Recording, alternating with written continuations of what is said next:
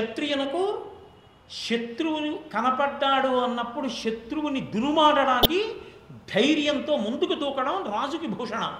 భూషణం భూతిమిచ్చతాం అంటాడు వ్యాసుడు దేవి భాగవతంలో. కాబట్టి బ్రహ్మచారి కూడా ప్రతిరోజు చదువుకోవడమే ప్రధాన కర్తవ్యంగా గురువు గారి దగ్గర చదువుకుంటున్నా ఆయన్ని చెనకడానికి శరీరానికి అపకారం చెయ్యడానికి ఉగ్రభూతముల మీద పడితే ఓ కుక్కో ఓ పావో మీద పడింది అనుకోండి తనని తాను రక్షించుకోవడానికి ఒక కర్ర ఇస్తారు దండ ఇస్తారు.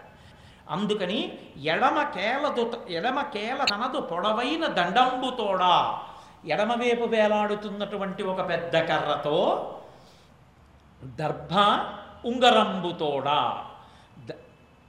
ప్రకాశించు దర్భయు ఉంగరంబుతోడా. చేతిలో దర్భలు పట్టుకున్నాడు. ఎందుకని? అసలు బ్రహ్మచారికి మొట్టమొదట గురువుగారు నేర్పేది ఏమిటి అంటే దర్భ కొయ్యడం నేర్పుతాడు. కౌశల్యము అంటారు. కౌశల్యము అంటే కుశ అంటే దర్భని ఎంతవరకు కొయ్యాలి? పీకేయకూడదు దర్భని ఎంతవరకు అవసరమో అంతవరకే కొయ్యాలి. కోస్తే అది మళ్ళీ పొడుగవుతుంది. దర్భ చిరిగిపోయిందనుకోండి ఇంకా దాన్ని కొయ్యకూడదు అది. పనికి రాదు అందుకని కోసి తేకూడదు. ఏది ఎక్కడ వరకు అవసరమో ప్రకృతిలోంచి అంతవరకు మాత్రమే తీసుకోగలిగినటువంటి ప్రజ్ఞని మొట్టమొదట గురువుగారు నేర్పుతారు. దానికి కౌశల్యము అని పేరు. అంటే కుషని కొయ్యడం దర్భని కొయ్యడం అక్కడి నుంచి ప్రారంభం అవుతుంది విద్య. అందుకని ఎప్పుడూ దర్భలు చేతో పట్టుకున్నాడు అంటే గురుసేవ ఎందున్నాడు అని గుర్తు. రెండు దర్భలు చేపట్టుకున్నాడు అంటే పవిత్ర కర్మాచరణమునందున్నాడు ఎప్పుడూ పవిత్రుడిగా ఉన్నాడు అని గుర్తు. ఉంగరం పెట్టుకునున్నాడు అంటే ఆచమనం చేసే అధికారాన్ని పొందాడు అని గుర్తు. ఎందుచేత అంటే ఉపనయనం చేసే వరకు ఆచమనం చేయరు ద్విజుడు కావాలి. ఆచమనం చేయడానికి చేతికి ఉంగరం లేకుండా ఆచమనం చేసేసారనుకోండి నెత్తురు ఆచమనం చేసిన ఫలితాన్ని వేస్తారు ఖాతాలో. వేలుకి ఉంగరం లేకుండా ఆచమనం చేయకూడదు. అందుకే వేలికి ఉంగరం లేకపోతే దర్భతో చుడతారు పవిత్రమని ఉంగరం చుడతారు. మళ్ళీ ఎందుకండి అలాగా అడగండి ఇప్పుడు ఇప్పుడు ఎందుకంటే చెప్పడం అంటే ఇప్పుడు నేను మరి ధర్మశాస్త్రం అంతా చెప్తూ కూర్చుంటే పార్వతీ కళ్యాణం ఎప్పుడు చెప్పను? అందుకని అక్కడ వరకు తెలుసుకోండి చాలు. ఒరే ఈ దారమ్మట వెళ్ళొద్దు అన్నారు నాన్నగారు. నాన్నగారు చెప్పారు వెళ్ళకుండా ఉంటే ఎందుకు వెళ్ళాలి? అని నాన్నగారిని అడిగారు అనుకోండి. చెప్పచ్చు నాన్నగారు ఆఫీస్కి వెళ్ళిపోయే టైంలో అడిగితే ఇబ్బంది కదా. అందులో నాన్న నాన్నగారు అక్కర్లేదు తర్వాత చెప్తానులే అన్నారు. కానీ నాన్నగారి మీద గౌరవం దారిలో వెళ్ళకూడదు. వెళ్ళి చూసి వస్తాను అనకూడదు కదా. అంతే కొన్ని కొన్ని విషయాలు. సమయాన్ని బట్టి అలాగే ఉంటాయి. కాబట్టి దర్భయు ఉంగరంబుతోడ. గొడుగు పట్టి వడుగు ఆ వటువు ఓ గొడుగు వేసుకున్నాడు ఎందుకని బ్రహ్మచారికి ఆ అధికారం ఉంది. గొడుగు వేసుకు తిరగచ్చు శరీరాన్ని రక్షించుకోవడానికి ఎండ నుంచి వాన నుంచి. అందుకే కదా పతన గారి భాగవతంలో గుడుగో జన్నిదమో కమండలండలయో నాకున్ ముంజియో దండమో వడుగేనెక్కడ కరులు వామాక్షుల శంభులెక్కడ నిత్యోజోజి ధర్మం ఎక్కడ కాబట్టి నాకెందుకయా అవన్నీ? అవన్నీ వద్దు అని బలిచక్రవర్తి అన్నీ ఇస్తానన్నా గొడుగో జన్నిదమో కమండలయో నాకున్ ముంజియో దండమో వడుగేనెక్కడ కరుల్ వామాక్షుల స్వంబులెక్కడ? నిత్యోచిత కర్మమెక్కడ? మదాకాంక్షితంబైన మూడడుగుల నేల యత్రోవకిచ్చుటది బ్రహ్మాండంబో. నా పాలికి నాకు ఇవన్నీ అక్కర్లేదయా నాకు గొడిగి? జంజవి లేకపోతే గొడుగో జన్నిదమో కమండలయో ఓ కమండలయి? నాకున్ ముంజియో? ముంజి ఆ మౌంజీ అని కట్టుకుంటారు. మౌంజీ దండమో ఓ కర్రీ ఎవరు ఏవి సంపాదించాలో అవే సంపాదించాలి. తప్ప ఏ ఆశ్రమకు తగినవి ఆ ఆశ్రమంలో ఉండాలి. కానీ బ్రహ్మచారి మీద పేరు మీద బ్యాంక్ అకౌంట్ బ్రహ్మచారి మెళ్ళో బంగారం గొలుసులు అలాంటివి ఇవ్వకూడదు.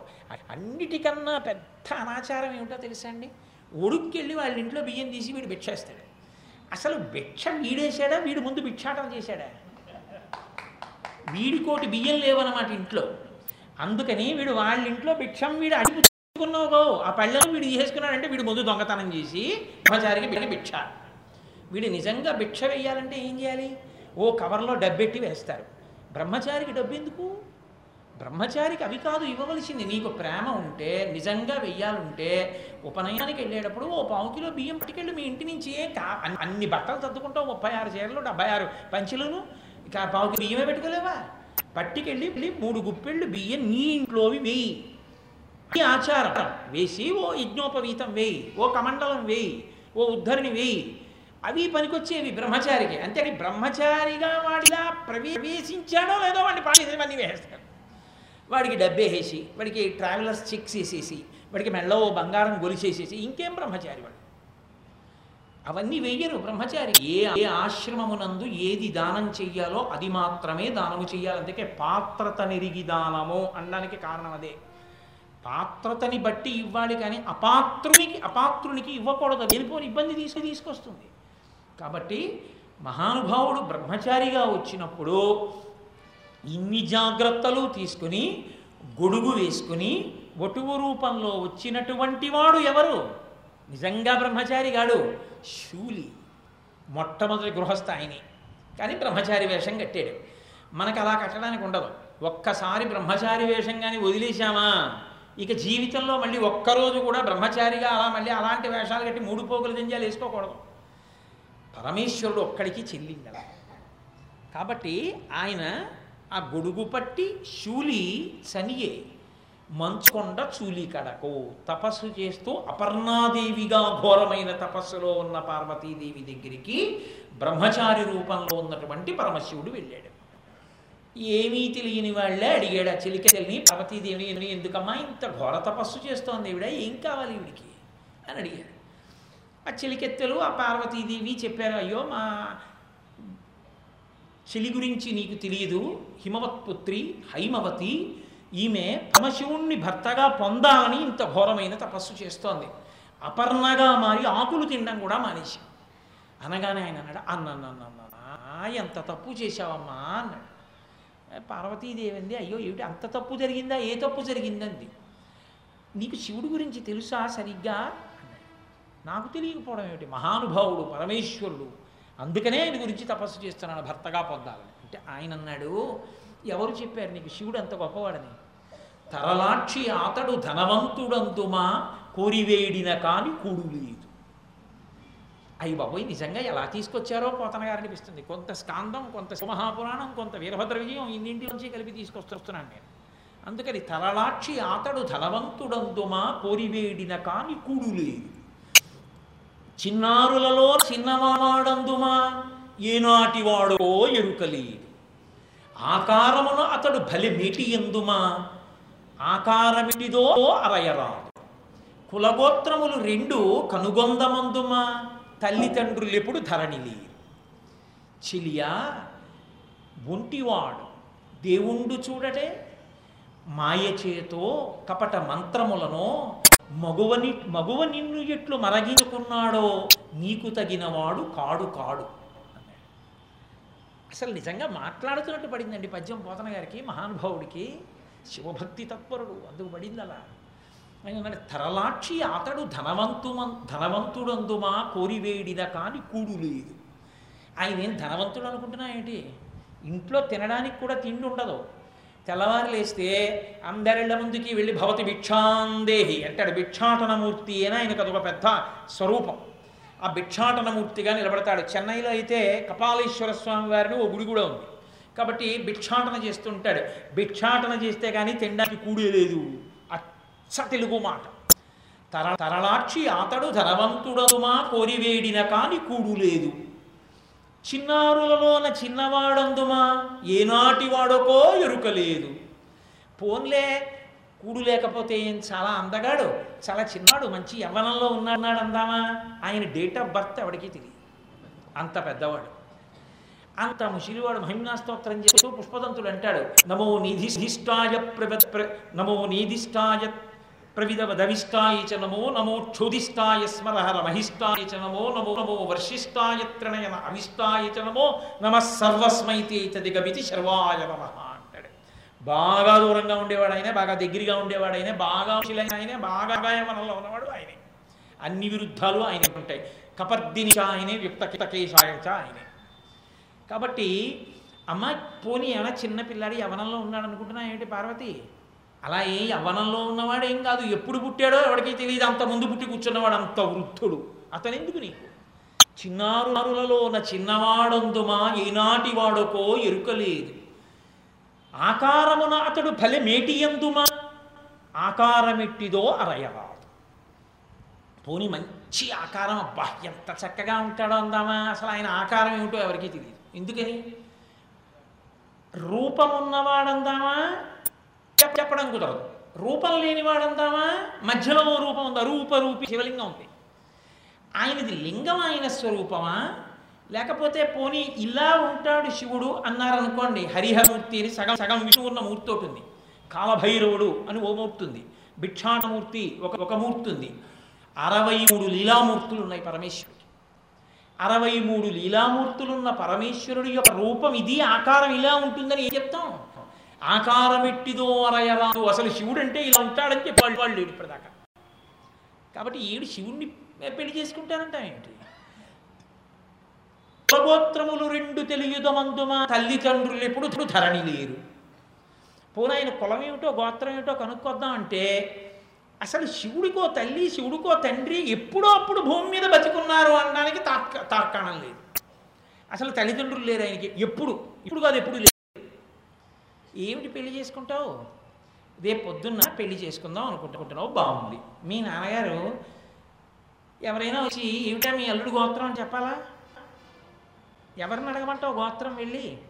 బంధువులు ఉంటే అడుగుతారు. బంధువులు అంటే ఎవరు? దేహ బంధువులు అంటే ముందు అసలు తల్లి తండ్రి ఉంటే బంధువులు ఉంటారు అసలు తల్లి తండ్రి ఇప్పుడు కాదు.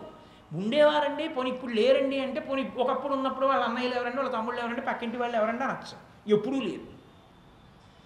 ఏమంటాడు మీ నాన్నగారు రేపు పొద్దున్న ఏ గోత్రం ఇచ్చి పెళ్ళి చేస్తున్నాడని చెప్పాలి? నీవు ఏ గోత్రంలో పెడుతున్నావని చెప్పాలి? ఇంటి పేరు ఏమని చెప్పాలి? రేపు ప్రవర చెప్పాలా పెళ్ళి చేసేటప్పుడు? కన్యావరణిలో ఏమని చెప్పమంటావు ప్రవర? ఏమిటమ్మా పిచ్చా వెర్రా? ఏమిటి శివుణ్ణి పెళ్ళి చేసుకోవడం ఇది ఎవరు చెప్తూ చెప్తున్నారు? శివుడే బ్రహ్మచారి రూపంలో చెప్తాడు తన పెళ్ళి తాను పాడు చేసుకోవడానికి ఇంత గొప్ప వాదన చేసిన న్యాయవాది పరమేశ్వరుడే లోకంలో అంతటి మహోత్కృష్టమూర్తి అంత సౌందర్య పరిశీలన కోసం. కాబట్టి తల్లిదండ్రులు ఎప్పుడు ధరణి లేరు. చిలువ ఒంటివాడు దేవుండు చూడడే. ఏదో ఒంటికాయ సొంటి కొమ్ము అంటారు చూసారా సొంటి కొమ్ము. ఎవరు లేరు. పిల్లని ఇచ్చేటప్పుడు ఎవరైనా ఏం చూసుకుంటారు? అత్తగా ఆ పిల్లాడికి ఓ తల్లి తండ్రి పెదనాన్నగారు పిన్నాన్నగారు పిన్నమ్మ పెద్దమ్మ అన్నలు తమ్ముళ్ళు అక్క చెల్లెళ్ళు అందరూ ఉంటే సోహస్కరంగా ఉంటుంది. రేపు పొద్దున్న ఏదైనా పిల్లాడు ఓ చిన్న తప్పు చేసినా వాళ్ళ పెదనాన్నగారికో నాన్నగారికో చెప్పి ఏమంటే కొంచెం మీ వాడిని మందలించండి అని చెప్పచ్చు. లేకపోతే పెళ్ళికి వచ్చినప్పుడు చక్క వెనక అక్క చెల్లెలు నిలబడి బొగ్గను చుక్క పెట్టి తీసుకొచ్చి మంగళహారతి ఇస్తుంటే మా బావగారు అని చెప్పి పెళ్ళవగానే కూతుర్ని అల్లుడిని చక్కగా అక్క బావగారు వాళ్ళ ఇంటికి తీసుకెళ్ళి నాలుగు రోజులు అలా సరదాగా తిప్పి తీసుకొస్తే పిల్లనిచ్చిన వాడికి సంతోషంగా ఉంటుంది. హరు లేకుండా ఒంటి వాడు ఒక్కడే పెళ్ళికి వచ్చాడు అనుకోండి అదేంటా కనీసం నీ పక్కన పురోహితుడు లేడా అంటే అది కూడా మీరే పెట్టేసుకోండి నాకు ఎవరు లేరన్నాడు అనుకోండి ఎదరిద్రంగా ఉంటుంది పెళ్ళి పెళ్ళి. ఒంటివాడు దేవుండు చూడడే పాపం ఎవరు చూడాలా? ఇన్ని దేవుడు చూడాలంతే. దేవుండు చూడడే మాయ చేతనో కపట మంత్రములనో. అలాంటివాడు నీకెక్కడ దొరికాడు? పైగా తపస్సు కూడా ఆయన కోసం. మాయో కపట మంత్రమో చేశాడు. మగువా నిన్ను ఎట్లు మరగించుకున్నాడో? ఎంత పెద్ద మాట వేశారు చూడండి. నిన్ను ఎట్లు మరగించుకున్నాడో? ఇంకా నేను దానికి వ్యాఖ్యానం చేయక్కర్లేదు. నీకు తగినవాడు కాడు కాడు. నీకు తగినవాడు మాత్రం కాడు. నీకెక్కడ దొరికాడు? ఆ శివుడు. శివుడు కోసం తపస్సు కూడా ఏంటి అని ఆవిడ తెల్లపోయి ముక్కున ముక్కున వేలేసి చూస్తోంది పరమేశ్వరుడు గురించి ఇంత నిందా అని ఆగలేదు. పీనాంబరంబులు చెలువొప్ప కట్టడు. పోని ఏదో మంచి మంచి పట్టుబట్టలు కట్టుకుంటాడు. బాహ్యంలో పోని కట్టుకునేవి ఏమైనా బాగుంటాయని చెప్దామా? ఆయన చీనాంబరంబులు చిలువప్ప కట్టడు. సింధు సింధుర మదేంద్ర చర్మంబు కాని ఏనుగు తోలోడి తెచ్చుకుంటే కట్టుకుంటాడు తప్ప కనీసం కట్టుకోవడానికి ఓ పంచ కూడా రత్న కంకణములు రమణప్ప తొడగడు. ఫణిలోకరాజ కంకణము కాని ఏదో మంచి కంకణాలు రత్న కంకణాలు వేసుకుంటాడు అనుకుంటున్నావేమో నీలా ఐశ్వర్యం ఉన్నవాడు అనుకుంటున్నావేమో మీ మీ నాన్నగారు అంటే అంటే హిమాలయ పర్వతం అన్ని ధాతువులో ఎంత బంగారమో ఆయన దగ్గర ఆయన దగ్గరే ఉంది. పాములు తొడుక్కుంటాడు కంకణాల కింద. రేపు పొద్దున పాణిగ్రహణం చేసావనుకో చేతిలో చెయ్యి ఇస్తే నువ్వు ఇలా చెయ్యి పెట్టగానే ఆ పిల్లపాము నీ మీదకి ఎక్కుతుంది. సంతోషంగా ఉంటుందా నీకు? ఇప్పుడు పాములు కట్టుకున్న వాడితో పెళ్ళి ఏమిటమ్మా? ఎంత అసహ్యంగా ఉంటుంది చూసిన వాడికి. రత్న రత్న కంకణములు రమణప్ప తొడగడు. ఫోన్ లేని మనం ఇచ్చామనుకో పోన్లేవయా నీకు లేదు బాగుండదయా? మా ఇంట్లో పెళ్ళి కదా అందరూ వస్తారు.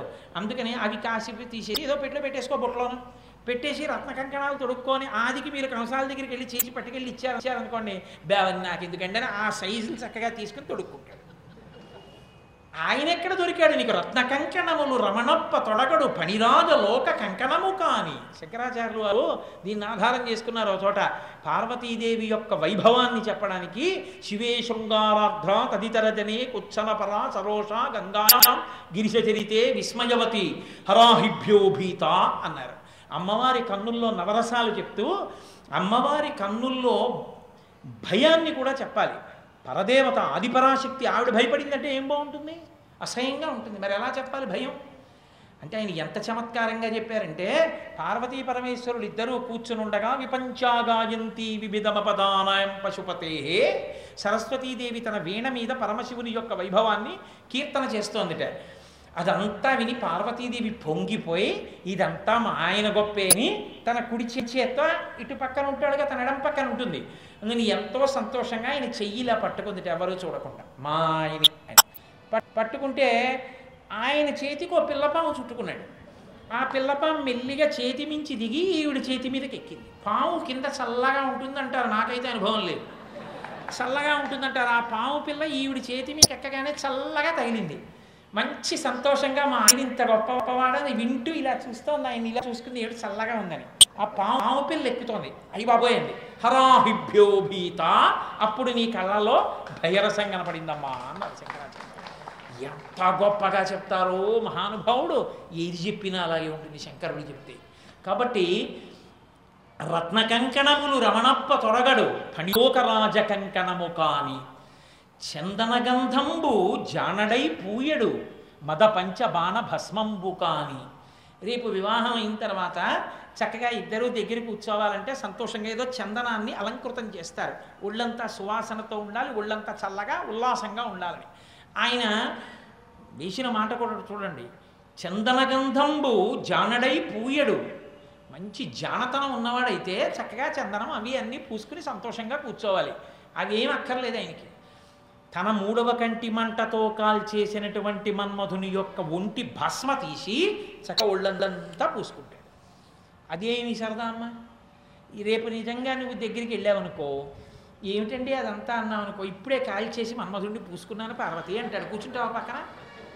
మద పంచబాణ భస్మంబు కాని పువ్వుల దండలు భోగి అయి తురముడు వెలయింతలేనిదే వెలుగు ఎవరైనా కొత్త పెళ్ళి కంటే మెళ్ళ పూలదండేసి పూలదండ వేసి తీసుకొస్తారు. నా కుండలి నామకుటి నాస్రగ్వీన్ అల్పభోగవాన్ అని రామాయణం బాలకాండలో వర్ణిస్తారు మహర్షి.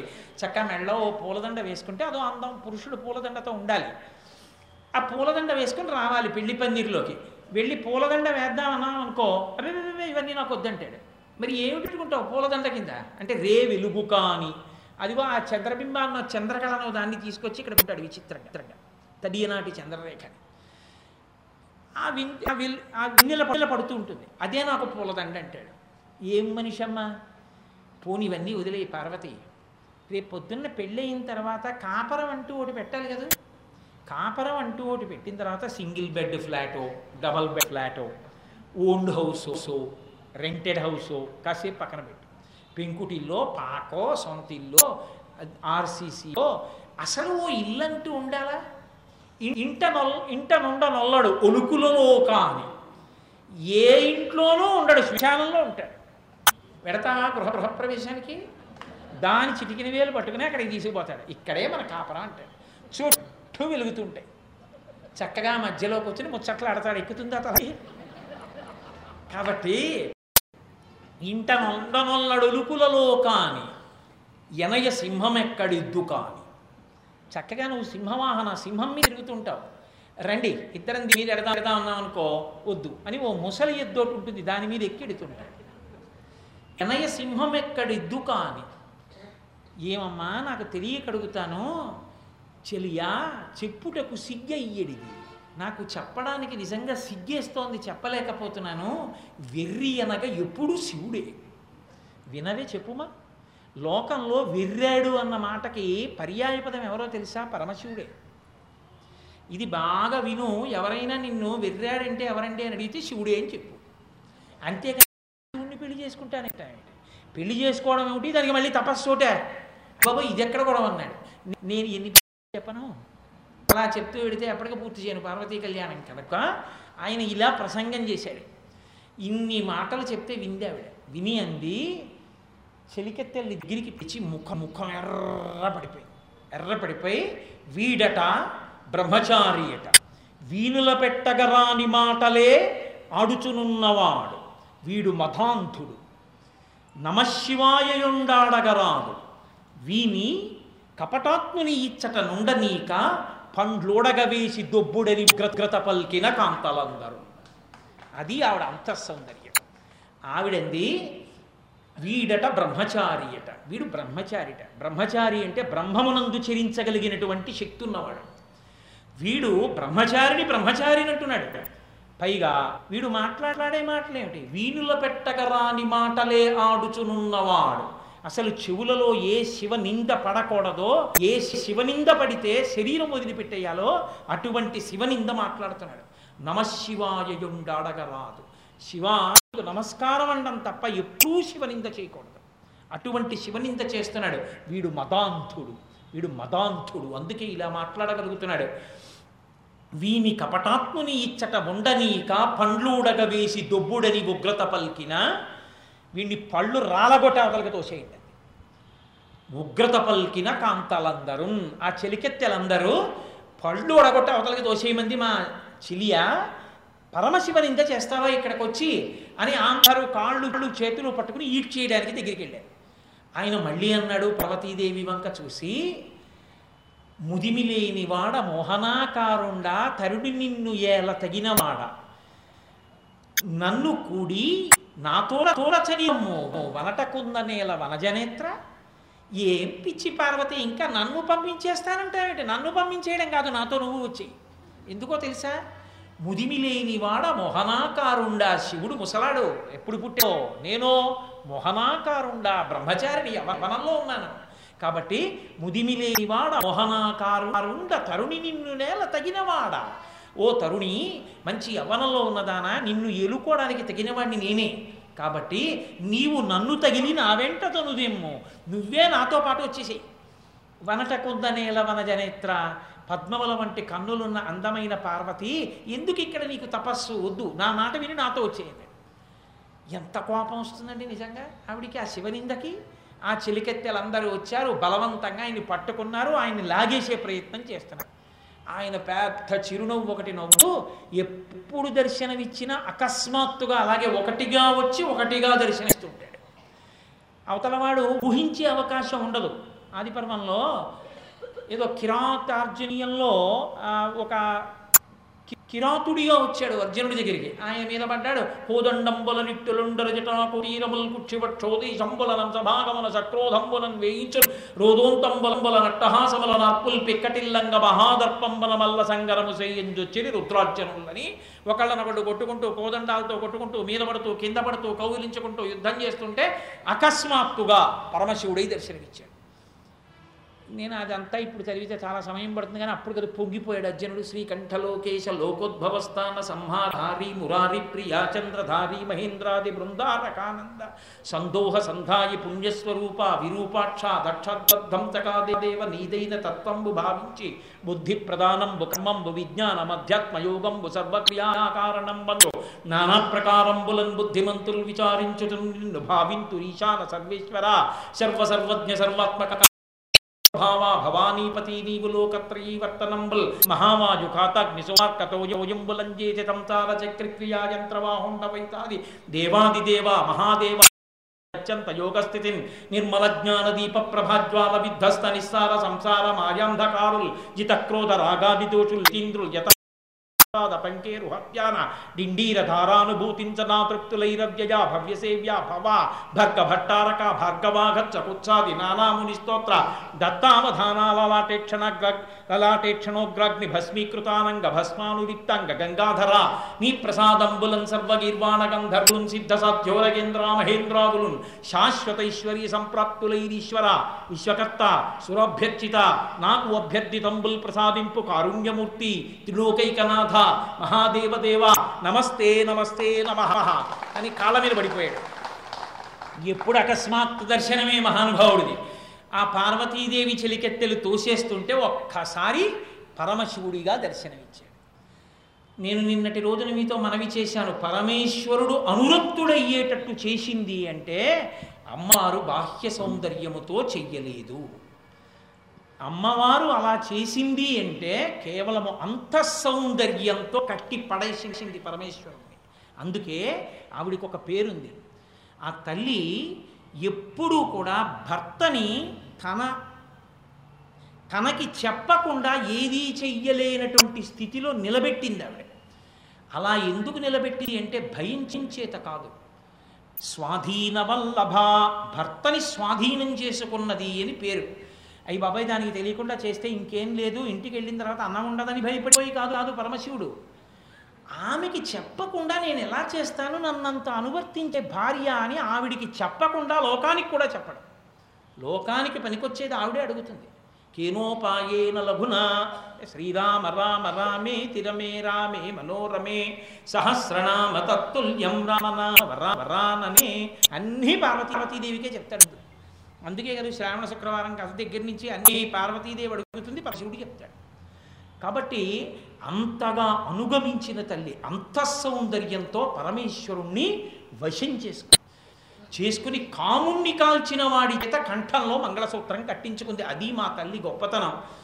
ఆయనకి కామం కలిగేటట్టు చెయ్యడము అంటే బాహ్యమైన కామం కాదు.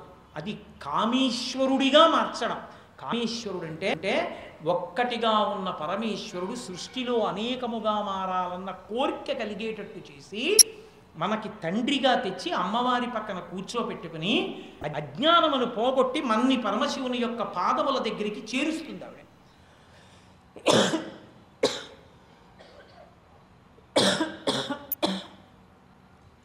అంతటి వైభవం ఉన్న తల్లి. కాబట్టే ఆమె శివసుందరి పరమేశ్వరునికి మాత్రము ఇల్లా. ఆమె ఆమె రూపము పరమశివునికి మనోరంజకత్వము మనకో జగజ్జనని అఖిలాండేశ్వరి తల్లి మాత ఆదిపరాశక్తి తప్ప లోకంలో మిగిలిన వాళ్ళు ఎవరైనా సరే నేను మొగాణ్ణి అన్న ఆలోచనతో అమ్మాయి వంక చూస్తే ఆవిడ కన్ను కన్ను ఎర్రబడుతుంది అని చెప్పారు? రాజాను వారు శివే శృంగారార్ద్ర తదితర జనే కుచ్చనపరా అందుకే అమ్మవారి దగ్గర నిలబడినప్పుడు అమ్మా నేను నీ కొడుకునమ్మా అని నిలబడాలి. అటువంటి తల్లి పరమశివుణ్ణి వశం చేసుకుంది. ఇప్పుడు ఆయన ఎంతో ప్రీతి చెందాడు దేనికి? పార్వతీ కళ్యాణంలో ఉన్న పెద్ద రహస్యం ఆవిడ నిజంగా బాహ్య సౌందర్యంతో ఉన్నప్పుడు కాదు ఆయన వివాహం చేసుకున్నది. అంతఃసౌందర్యంతో అపర్ణయై తపస్సు చేత తన శరీరము కూడా బాగా క్షీణించిపోయిన నాడు పరమేశ్వరుడు ఆ అంతఃసౌందర్యానికి మెచ్చుకుని కళ్యాణం చేసుకోవడానికి సిద్ధపడ్డాడు. అందుకే ఒక మాట అంటారు. కామిని చూచు చూపులకు కాకకలింగి శివుండు పాంథుడై కాముని తుల్లి గెల్చిన గంటిమి నెల్ల తలంగి లోలతం కామిని చూచు చూడి. మరి కామినియున్ మదనాస్త్రపాతయై కామ విరోధిని చూ కామ విరోధి చూపులకు కామ కాకకలింగి మనక్కళంకయై అది పార్వతీ పరమేశ్వరుల యొక్క ఒండరుల యొక్క చూపులో ఉన్నటువంటి రహస్యం. అది సుముహూర్తానికి మనవాళ్ళు కూడా పాటిస్తారు. జీలకర్ర బెల్లం పెట్టుకుని ముందు చూసేటటువంటి చూపులే సుముహూర్తంలో చూసుకున్న చూపే వాళ్ళ వాళ్ళ జీవితంలో సమస్త అభ్యున్నతికి కారణమవుతాయి. దగ్గరగా ఒకరి కళ్ళల్లోకి ఒకరు చూసుకోవడానికి పెడతారు సుముహూర్తం. ఆ తర్వాత మనసులు కలవడానికి జీలకర్ర బెల్లం పెట్టుకోవడం. అందుకే ఎప్పుడూ సుముహూర్తానికి వాళ్ళిద్దరూ ఒకళ్ళ కళ్ళల్లోకి ఒకళ్ళు చెయ్యి చాపితే తగిలేంత దగ్గరగా చూసుకోవాలి తప్ప తీరా తెరదింపేటప్పటికి వెంటనే జీలకర్ర బెల్లం పెట్టుకుని ఈ మెడ తిరిగిపోయిన పోయిన కోళ్ళే వీడియో కెమెరా చూస్తూ ఉండకూడదు. అప్పుడు ఆ సుముహూర్తం నాశనమైపోతుంది ముందు జీవితం ప్రధానం. ఒకళ్ళ కన్నులలోకి ఒకళ్ళు చూసుకోవాలి. పెద్దవాళ్ళు కూడా అది చెప్ చెప్పాలి తప్ప ఇంకా లోకంలో వాళ్ళకన్నా గొప్పవాళ్ళు లేనట్టు వీడియో వాళ్ళు అందరినీ పక్కకి వెళ్ళిపోమ్మండాం బ్రహ్మగారిని కూడా దూరంగా వెళ్ళిపోమ్మండాం ఇటు చూడండి ఇటు చూడండి అని వాడు చూడడం ఆ సుముహూర్తానికి వీడియో పేరా చూడడానికి ఆ ముహూర్తం పెట్టించుకున్నావు నువ్వు? ఏమయ్యా నీ కెమెరా వంక చూస్తారు? నేనే కదా పెట్టుకున్నవాడిని వీడియో తీమని చూస్తారు తిద్దు కానీ సుముహూర్తానికి వాళ్ళని చూసుకొని. నువ్వు అప్పుడు అడ్డొచ్చేయకని చెప్పుకోవాలి బుద్ధున్న కదండ్రి అయితే. అది చెప్పుకోకపోతే సుముహూర్తం నాశనం అవుతుంది. ఆ తర్వాత వీడియో ముందు చూసి తర్వాత వాళ్ళిద్దరు చూసుకుంటే ఏ ఉపకారం జరుగుతుంది? ఎందుకు వైదిక కర్మ ఇంకా. కాబట్టి ఆ సమయానికి మహానుభావుడైనటువంటి పరమేశ్వరుడు అమ్మవారి వంక చూసి కామేశ్వరుడు అయ్యాడు అంత సౌందర్యంతో నన్ను గెలుచుకున్నావు పార్వతి. అనురక్తుడయ్యాడు. అమ్మవారు ఆమె కూడా పరమేశ్వరుని వంక అమ్మయ్య మిమ్మల్ని మహాకామేశ్వరుణ్ణి చేసి లోకాని అంతటికి తండ్రిని అందించాను ఇప్పుడు. ఈ సంతోషంతో అమ్మవారు అయ్యవారిని చూసి ఇద్దరులు ఒండరులు పరమ సంతోషంతో ఒకళ్ళొకళ్ళు చూసుకున్నారు. చూసుకున్న తర్వాత పరమేశ్వరుడు వచ్చి అన్నాడు పార్వతి నిన్ను నేను ఇప్పుడే ఇక్కడే ఇంత కష్టపడి తపస్సు చేశావు కనుక నిన్ను కళ్యాణం చేసుకుంటాను అన్నాడు. ఆవిడంది వేదమునకు శాస్త్రమునకు ఒక ప్రమాణం ఉంది. వేదము మీలోంచి ఉత్పన్నమైంది. దక్ష ప్రజాపతి కుమార్తెగా నేను ఉన్నప్పుడు కన్యాదాత ఇంట్లో వైద్యమైన వివాహం అమ్మనిద్దరికీ జరగలేదు. లోకంలో రకరకాల పెళ్ళిళ్ళు ఉండొచ్చు ఏది అభ్యున్నతి హేతువో మనకి పార్వతీ కళ్యాణం చెప్తుంది. వేదమంత్రముల చేత చేయబడిన వివాహము సుముహూర్తమునకు జరగవలసినది సుముహూర్తమునకు జరగడము ఇది మాత్రమే. దీర్ఘకాలము పాటు వాళ్ళిద్దరూ సంతోషంగా ఉండడానికి కారణమవుతుంది. కాబట్టి ఈసారి నువ్వు నేను దాక్షాయిణిగా ఉండగా స్వీకరించినట్టు స్వీకరిస్తే నేను ఒప్పుకోను. శాస్త్రమునకు కట్టుబడి కన్యాదాత గారి ఇంటికి పెద్దవాళ్ళని పంపించి కన్యావరుణి అని ఒకటి ఉంటుంది. రేపు మీరు పార్వతీ కళ్యాణంలో చూస్తారు. నిజానికి మగ మగపెళ్ళివారు మగ పెళ్ళి కొడుకు తల్లిదండ్రులు పెద్దలు ఆడపిల్ల ఇంటికి వెళ్ళాలి. తండ్రి చెప్తాడు పెద్దవాళ్ళని పిలిచి తాంబూలం ఇస్తాడు. ఇచ్చి తాంబూలమే పెద్ద సత్కారం. తాంబూలం అంటే డబ్బులు కాదు. రెండు పళ్ళు తమలపా తమలపాకులు పోక చెక్కలు పెడతారు. పెట్టి అయ్యా నా కొడుకు గుణగణములు మీకు తెలుసు మా వంశ గౌరవం మీకు మీకు తెలుసు. నా కొడుక్కి సరిపోయిన ఆడపిల్ల ఎక్కడుందో వెతికి తెండి అని పంపిస్తాడు మగపిల్లవారి తండ్రి. వాళ్ళు వెతుక్కుంటారు ఆడపిల్ల కోసం. వాళ్ళు తిరుగుతూ తిరుగుతూ ఊళ్ళో ఇక్కడ ఏ ఇంట్లో మంచి పిల్లుంది అంటే ఆమె గుణగణములు విని ఆ ఇంటికి వస్తారు వచ్చి అప్పుడు ప్రవర చెప్తారు. చెప్పి ఇదిగో ఫలానా ఋషులతో కూడిన ఫలానా గోత్రంలో పుట్టినటువంటి ఫలానా ముత్తాత గారి యొక్క ముని మనవడైన ఫలానా వారి మనవడైన ఫలానా వారి కొడుకైన ఫలానా పెండ్లి కొడుక్కి మీ అమ్మాయిని మేము వరిస్తూ మేము యాచిస్తున్నాం. ఈ పిల్ల పిల్లని ఇవ్వండి అని అడుగుతారు. అప్పుడు వాళ్ళు కూడా ప్రవల చెప్పి సరే పిల్లనిస్తాను అని కన్యాదాత అంగీకరిస్తాడు. కన్యాదాత గారి ఇంటికి వరుడు బయలుదేరి వెళ్ళాలి. వెళ్ళి అక్కడ వివాహం చేసుకోవాలి. అది శాస్త్రీయమైనటువంటి పద్ధతి. లోకానికి నేర్పడం కోసం పార్వతీ కళ్యాణంగానే చేశారు అందుకే.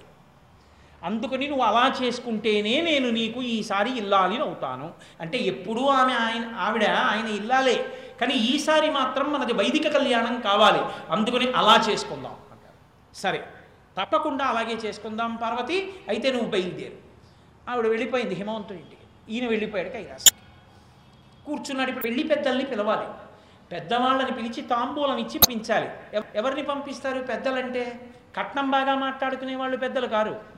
ఉభయ వంశముల యొక్క గౌరవం తెలిసి ఆ ఇంట్లో ఉన్నటువంటి పెద్దవాళ్ళు సంతోషంగా ఉండడానికి వీలైన సంబంధాన్ని తేగలిగినటువంటి వాళ్ళెవరో వాళ్ళు పెద్దలు.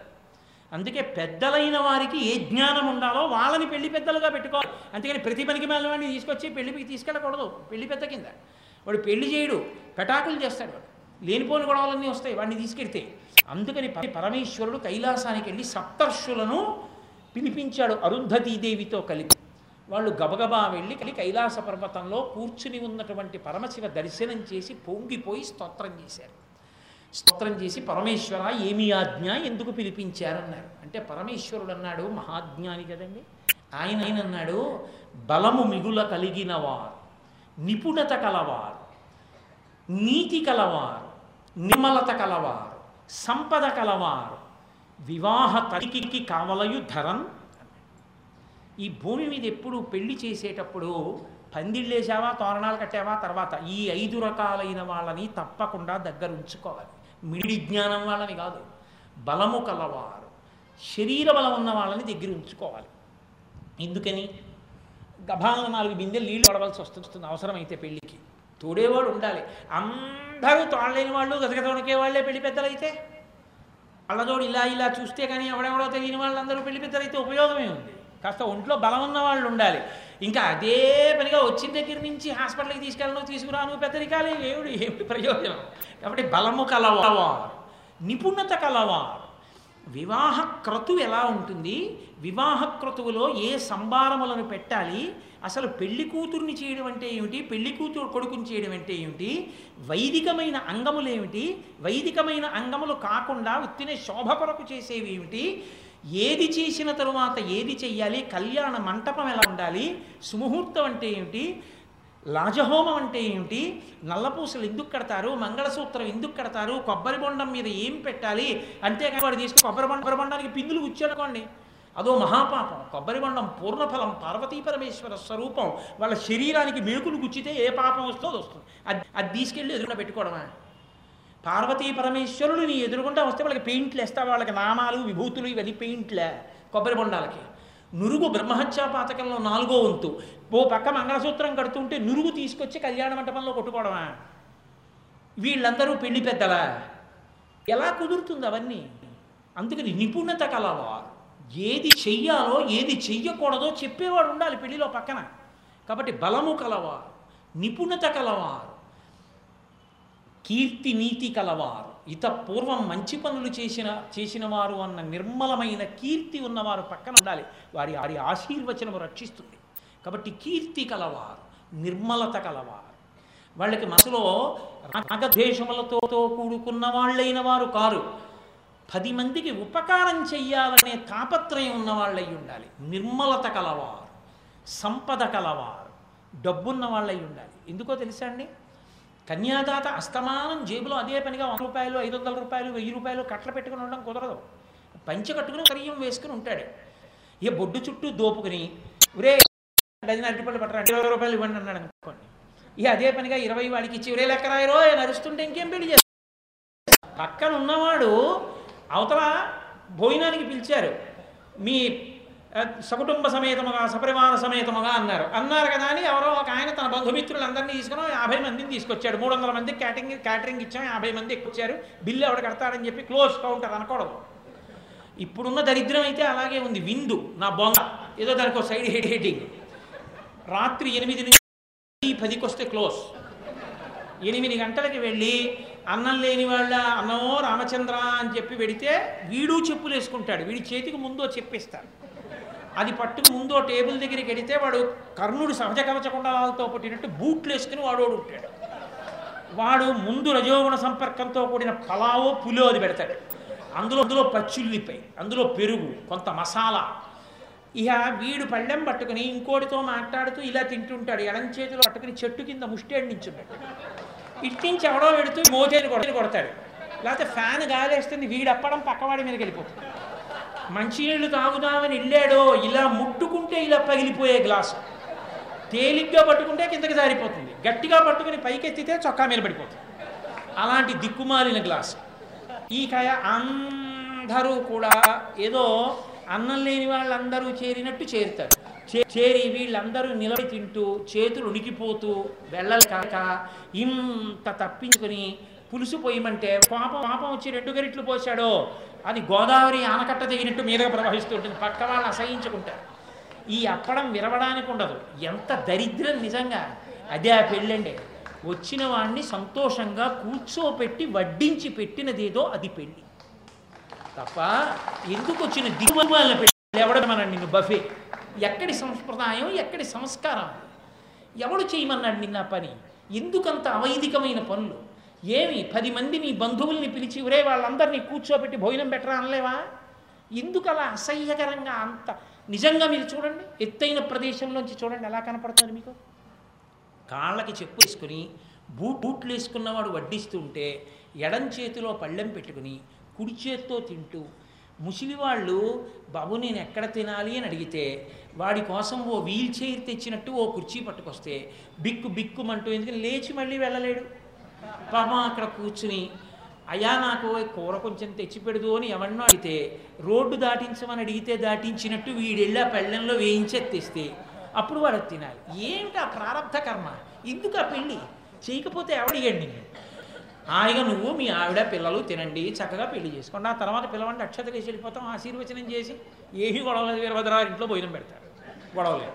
అంతేగాని ఎందుకు వచ్చిన అల్లరి కాబట్టి ఏది ఎలా చెయ్యాలో అలా చేయాలి అందుకని సంపద కలవారు. సంపద కలిగినటువంటి వాడు పెళ్ళిలో ఎప్పుడూ పక్కన ఉండాలి. ఏమయ్యా ఇంకో రెండు వందల మంది ఎక్కువ వచ్చారట గబగబా ఈయన దగ్గరికి వెళ్ళిపోయి ఏమండి ఇంకో రెండు వందల మంది వచ్చేసారు కోటేశ్వరారేమో యాభై మంది నట్టుకు వచ్చేసాడు ఏంటండి ఇలాగా? అనకూడదు. ఆ రెండు వందల మంది ఎక్కువ వచ్చారు? పట్రా ఇంకో కిటాలు బియ్యం. గభాల పరిస్థితి తీసి డబ్బిచ్చి తర్వాత నిజాయితీగా చెప్పాలి. ఏమంటే రెండు వేలు ఇచ్చాను ఆ రోజున భోజనాల్లో? అంటే ఓహో అలాగా. ఎందుకు తెప్పించారు? బిల్లు లేవని ఈయన అడగకూడదు ఆ స్నేహం ఉన్నవాడు పక్కన ఉండాలి. కాబట్టి సంపద కలవారు. వీళ్ళు వివాహమునకు కావలయు ధరి ధరిత్రిన్ ఈ భూమి మీద పెళ్ళి చేసేటప్పుడు వీళ్ళని పక్కన పెట్టుకోకుండా పెళ్ళి చేయకూడదు. కాబట్టి సప్తర్షులు మిమ్మల్ని పిలిచాను. కన్యావరునికి మీరు వెళ్ళాలి. మీరు వెళ్ళి అడగండి. హిమవంతుణ్ణి నాకు భార్య కావాలి. పార్వతీదేవిని యాచించండి అన్నాడు. అంటే వీళ్ళు ఆరుగురు సప్తర్షులు ఏడుగురు బయలుదేరారు అరుంధతీదేవితో కలిసి. అంటే ఎవరు శక్తివంతురాలో ఎవరు ప్రధానమో ఆవిడొకరు వెళ్ళారు చాలు. ఆవిడ వెళ్ళింది ఏం మేము వెళ్ళకూడదు ఏమిటి అని మిటికలు విరుచుకోకూడదు. పెద్ద ఆవిడ ఆవిడ వెళ్ళింది చాలు. కాబట్టి అరుంధతీదేవి వెళ్ళారు. వెళ్ళేటప్పుడు పరమశివుడు పిలిచి ఓ మాట చెప్పాడమ్మా వెళ్ళి మేనకాదేవిని పిల్లని అడిగేటప్పుడు మాత్రం చాలా జాగ్రత్తగా అడుగు. హిమవంతుణ్ణి అడిగేటప్పుడు పర్వాలేదు. మేనకాదేవితో జాగ్రత్త అన్నాడు. ఏమి? అని అడిగింది ఆవిడ. అరుంధతీదేవి వనితా కూతుల పెండ్లి చేయునెడలం కూతుల పెండ్లి చేయునెడలం అత్యంత అసంతృప్తులు తల్లులేయని లోకంబులు పలుకుగావునా. ఎప్పుడైనా పెళ్ళి నిశ్చయమై ఇలా మొదలు పెట్టగానే